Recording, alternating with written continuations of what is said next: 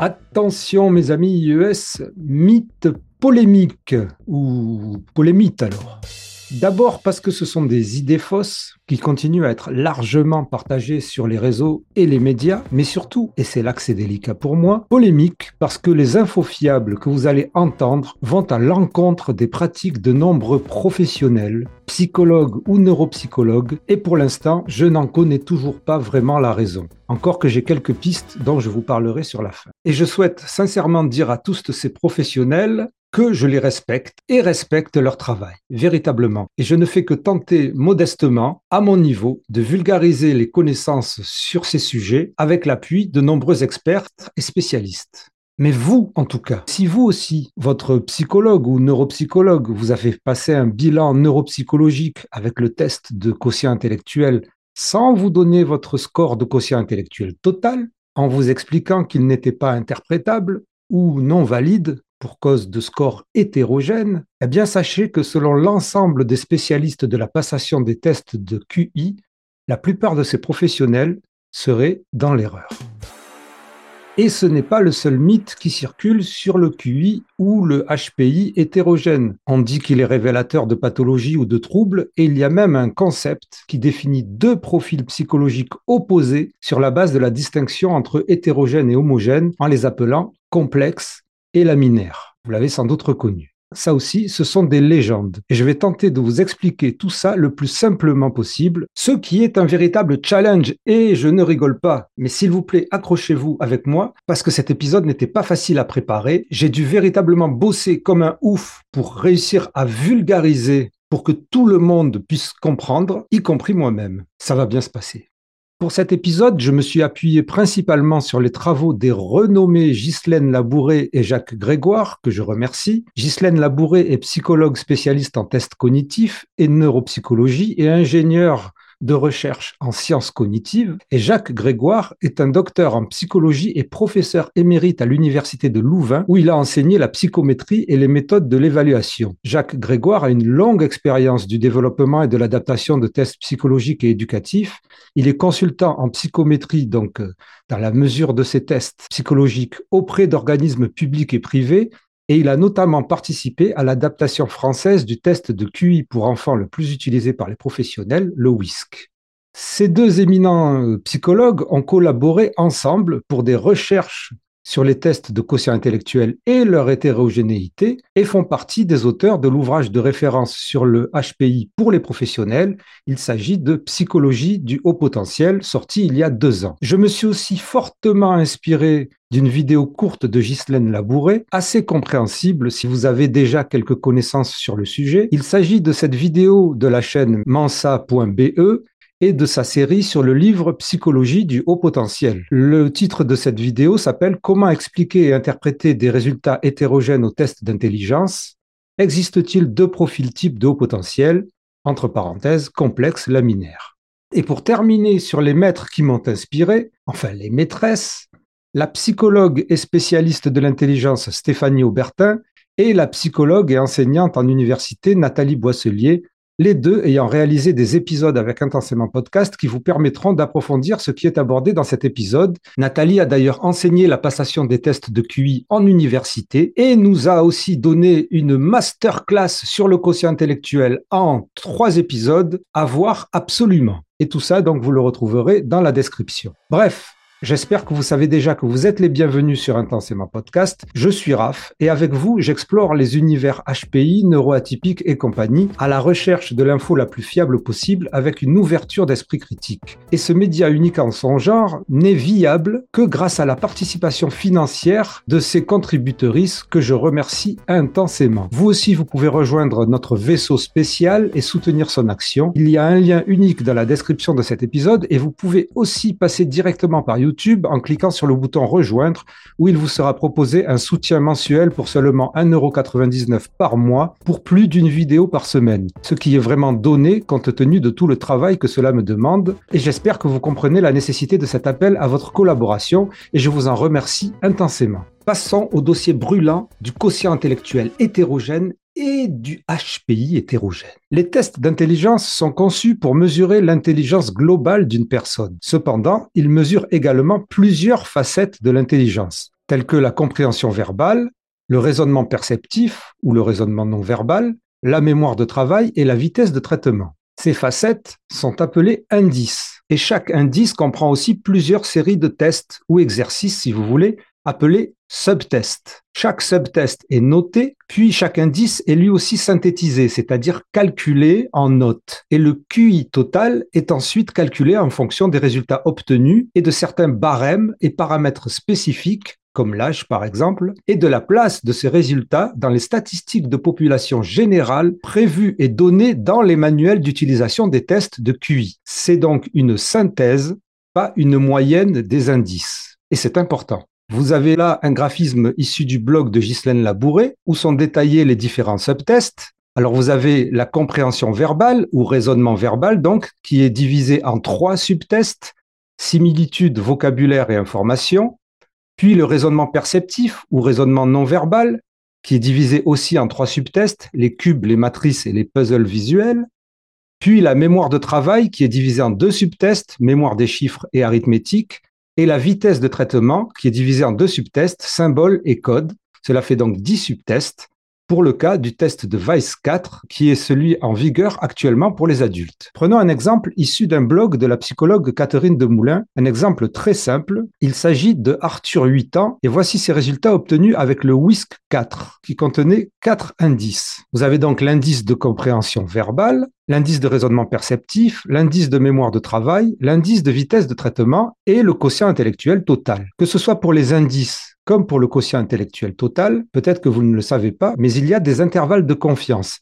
Cet intervalle de confiance permet d'inclure dans la mesure de ces tests qu'il pourrait y avoir des petites erreurs, des imprécisions, mais aussi d'imaginer que si la personne repassait ces tests-là à un autre moment, eh ben, elle aurait probablement le même score dans une fourchette allant de plus 5 points à moins 5 points, Quelquefois, cette fourchette est plus grande. Regardons de plus près, donc, l'indice de compréhension verbale pour Arthur est de 132 avec une fourchette, donc intervalle de confiance, entre 120 et 137. L'indice de raisonnement perceptif est de 133 avec un intervalle de confiance de 119 à 137. L'indice de mémoire de travail est de 103 avec intervalle de confiance de 94 à 112 et l'indice de vitesse de traitement est de 86 avec intervalle de confiance de 78 à 98 pour un QI total de 122 donc intervalle de confiance de 114 à 127. Vous voyez donc que le QI total n'est pas la moyenne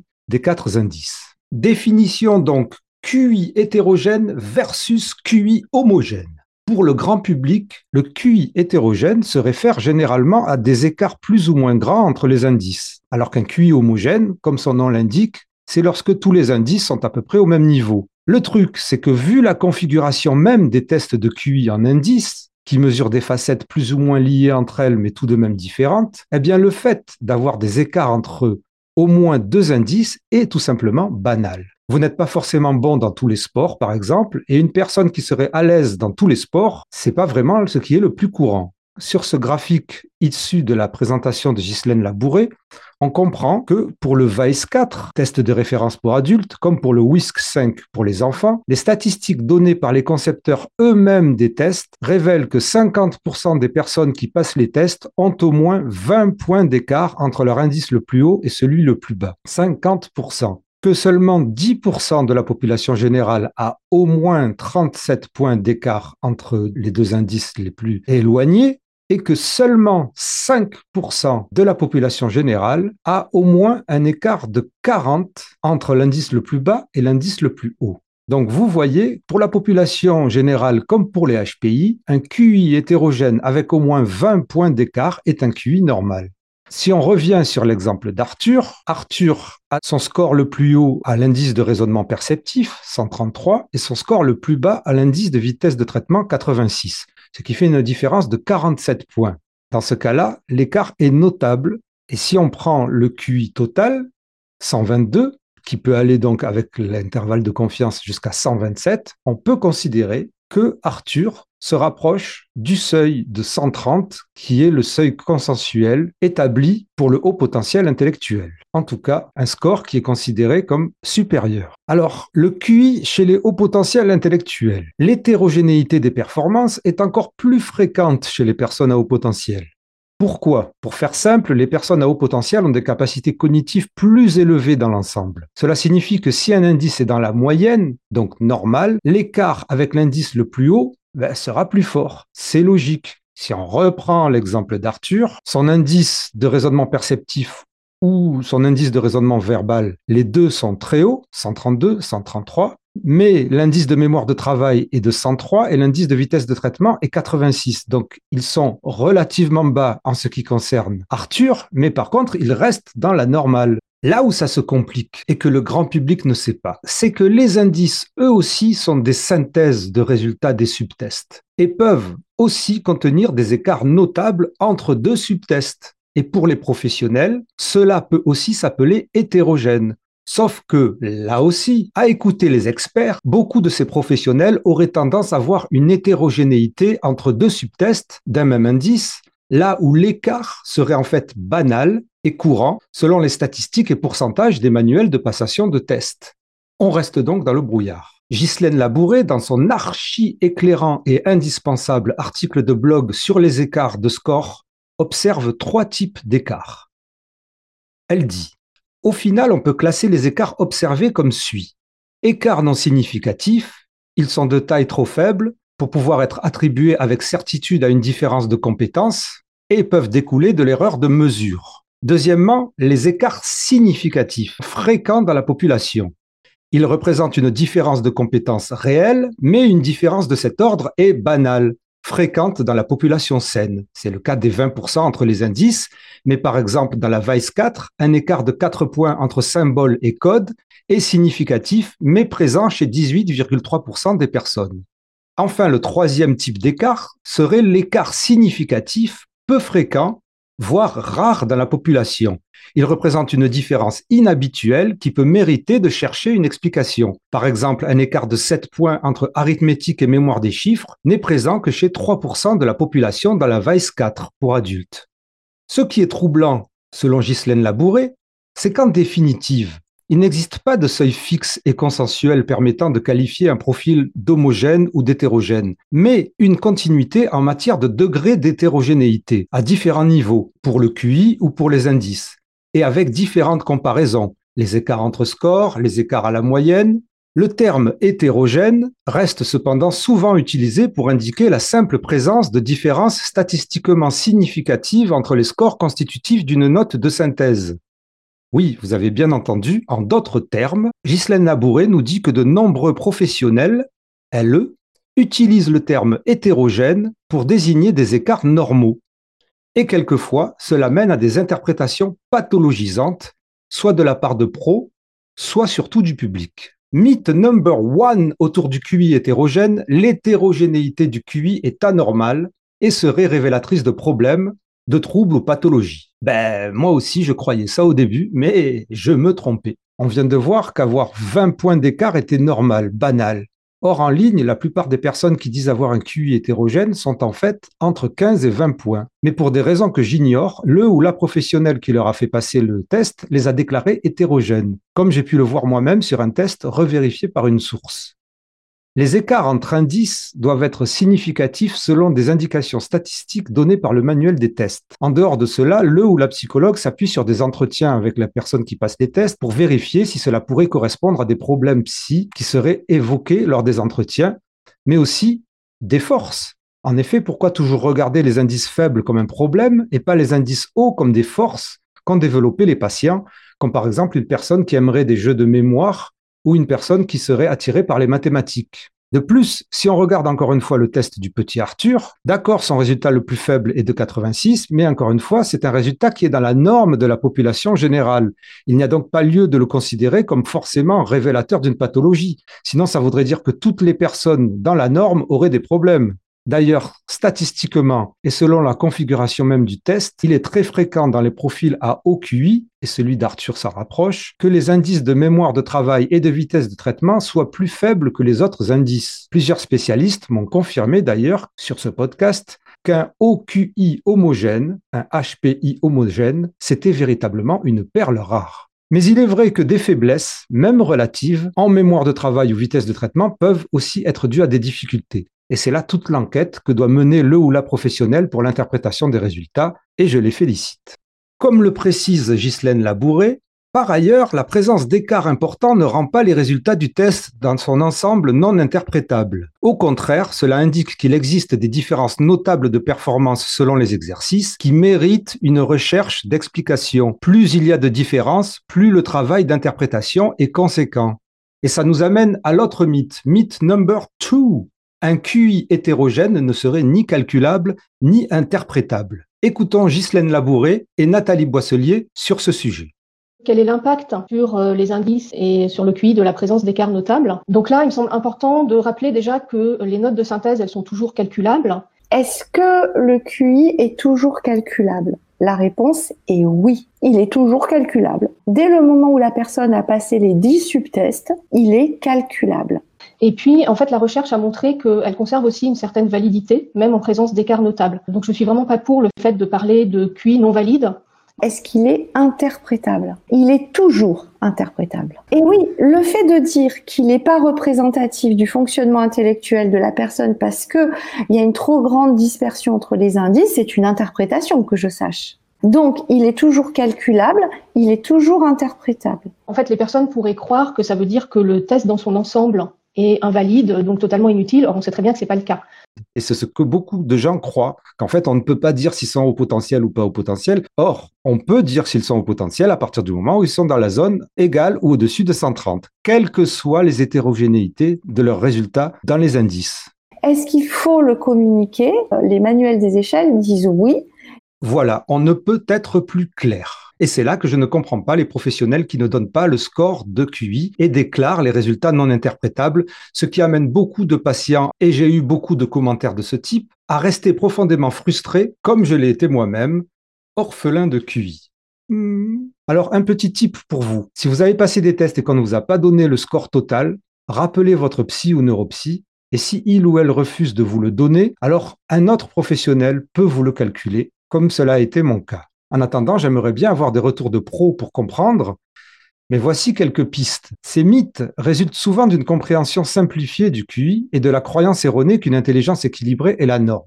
Cela est le cas dans les médias et sur les réseaux mais aussi, selon Ghislaine Labouré, parce que cette idée de faire correspondre les résultats des tests d'intelligence avec des profils psychologiques ou des pathologies existait déjà chez les chercheurs des premiers tests il y a un siècle. Et même si la recherche ne l'a jamais prouvé et ne l'a jamais confirmé, cela reste un mythe pour les troubles des apprentissages, par exemple, c'est-à-dire la constellation des 10, les dyspraxiques, les dysgraphiques, euh, les dyslexiques, blablabla, blablabla. C'est-à-dire que beaucoup de professionnels, et on peut voir dans la vidéo de Ghislaine Labouré que près de 89% des professionnels aux États-Unis en 2000 considèrent que un quotient intellectuel hétérogène est révélateur d'une pathologie. C'est donc un mythe qui a vraiment la vie dure et qui est vraiment répandu chez les professionnels et pas seulement en France.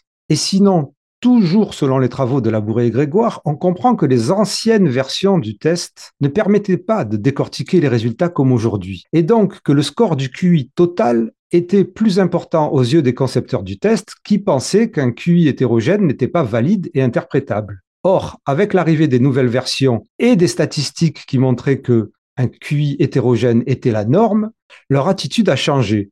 Mais je suppose que cela met du temps aussi pour que cela soit le cas partout.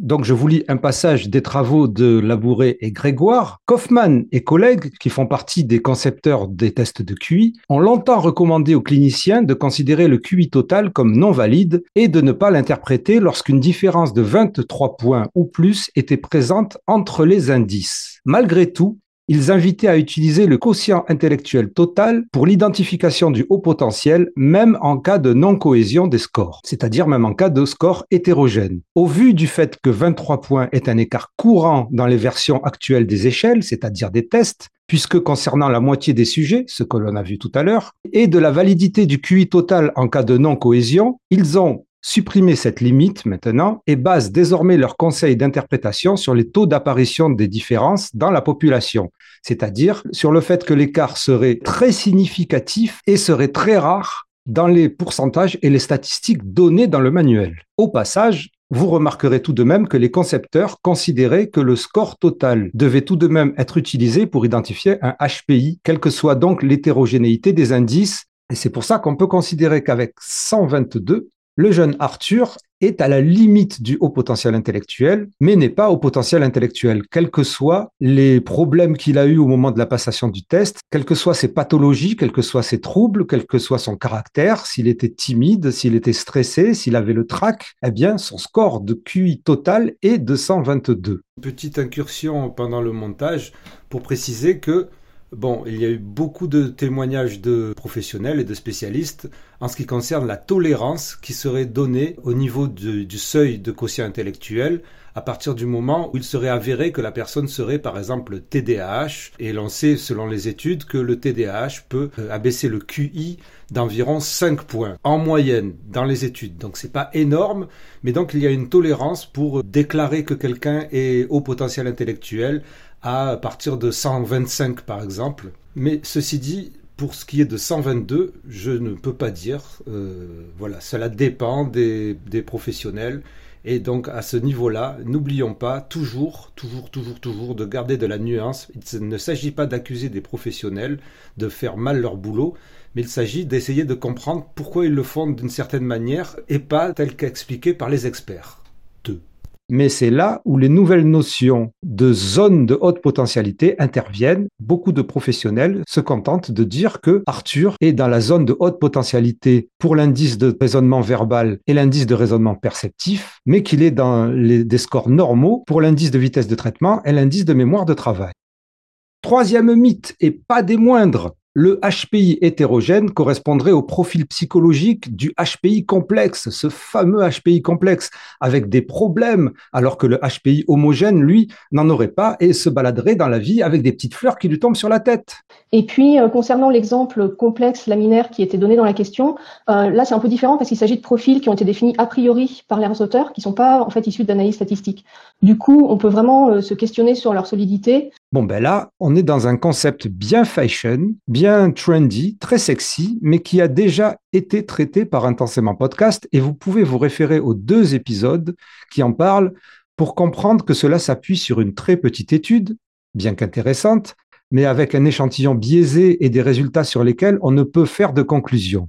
Mais que la psychologue Fanny Nussbaum, qui a créé ce concept, avait de toute manière créé le concept avant l'étude même. Concept donc controversé, uniquement francophone, qui n'est pas reconnu par la communauté psychologique internationale ni même française, et non confirmé par aucune autre étude, encore moins à grande échelle. Et depuis peu, de toute manière, Fanny Nussbaum a déclaré dans plusieurs interviews que selon elle, le test de quotient intellectuel n'était pas stable, ce qui m'a amené à conclure que si les tests de QI ne sont pas fiables ni stables, alors l'étude qu'elle a menée et qui s'appuie sur ces tests non plus. Donc c'est la fin de son concept. Désolé pour celles et ceux qui y croyaient. D'ailleurs, si on prend les méta-analyses et les études à grande échelle, on ne peut de toute manière faire correspondre le résultat des tests avec des profils psychologiques précis. Donc ça, c'est une question qui s'inscrit en fait dans la question plus large de savoir s'il existe des profils cognitifs dans la population. Et euh, il y a quelques études qui ont utilisé des méthodes statistiques en clustering pour voir si on trouve des profils bien distincts dans la population. Euh, les résultats de ces études, pour le moment, ils sont assez inconsistants, y compris sur le nombre de profils identifiés. Et en général, euh, on en identifie un nombre assez important. Et puis, ces études, elles donnent uniquement une description des profils. Elles permettent vraiment pas de savoir s'ils sont reliés à d'autres caractéristiques. Euh, du coup, finalement, ça a assez peu d'intérêt pour la pratique clinique. Ah, et autre chose, avoir un quotient intellectuel homogène n'empêche pas les troubles ou les pathologies, et vice-versa. Donc, il est possible d'avoir un quotient intellectuel hétérogène et ne pas avoir de troubles de pathologie, même en étant HPI. Et donc, si vous avez apprécié toutes ces informations, si elles vous ont apporté de la matière à penser ou des connaissances, je vous prie donc de considérer d'aider le podcast dans la mesure de vos moyens. Je vous remercie mille et mille fois intensément, mon travail aussi et tout ça. Bref, je ne me rappelle plus la formule. En tout cas, je vous remercie d'avoir suivi ce podcast jusqu'à présent. J'espère qu'il vous a plu et je vous dis à la prochaine fois. Sportez-vous bien. Intensément, c'est le podcast divergent. Intensément, c'est le show potentiel.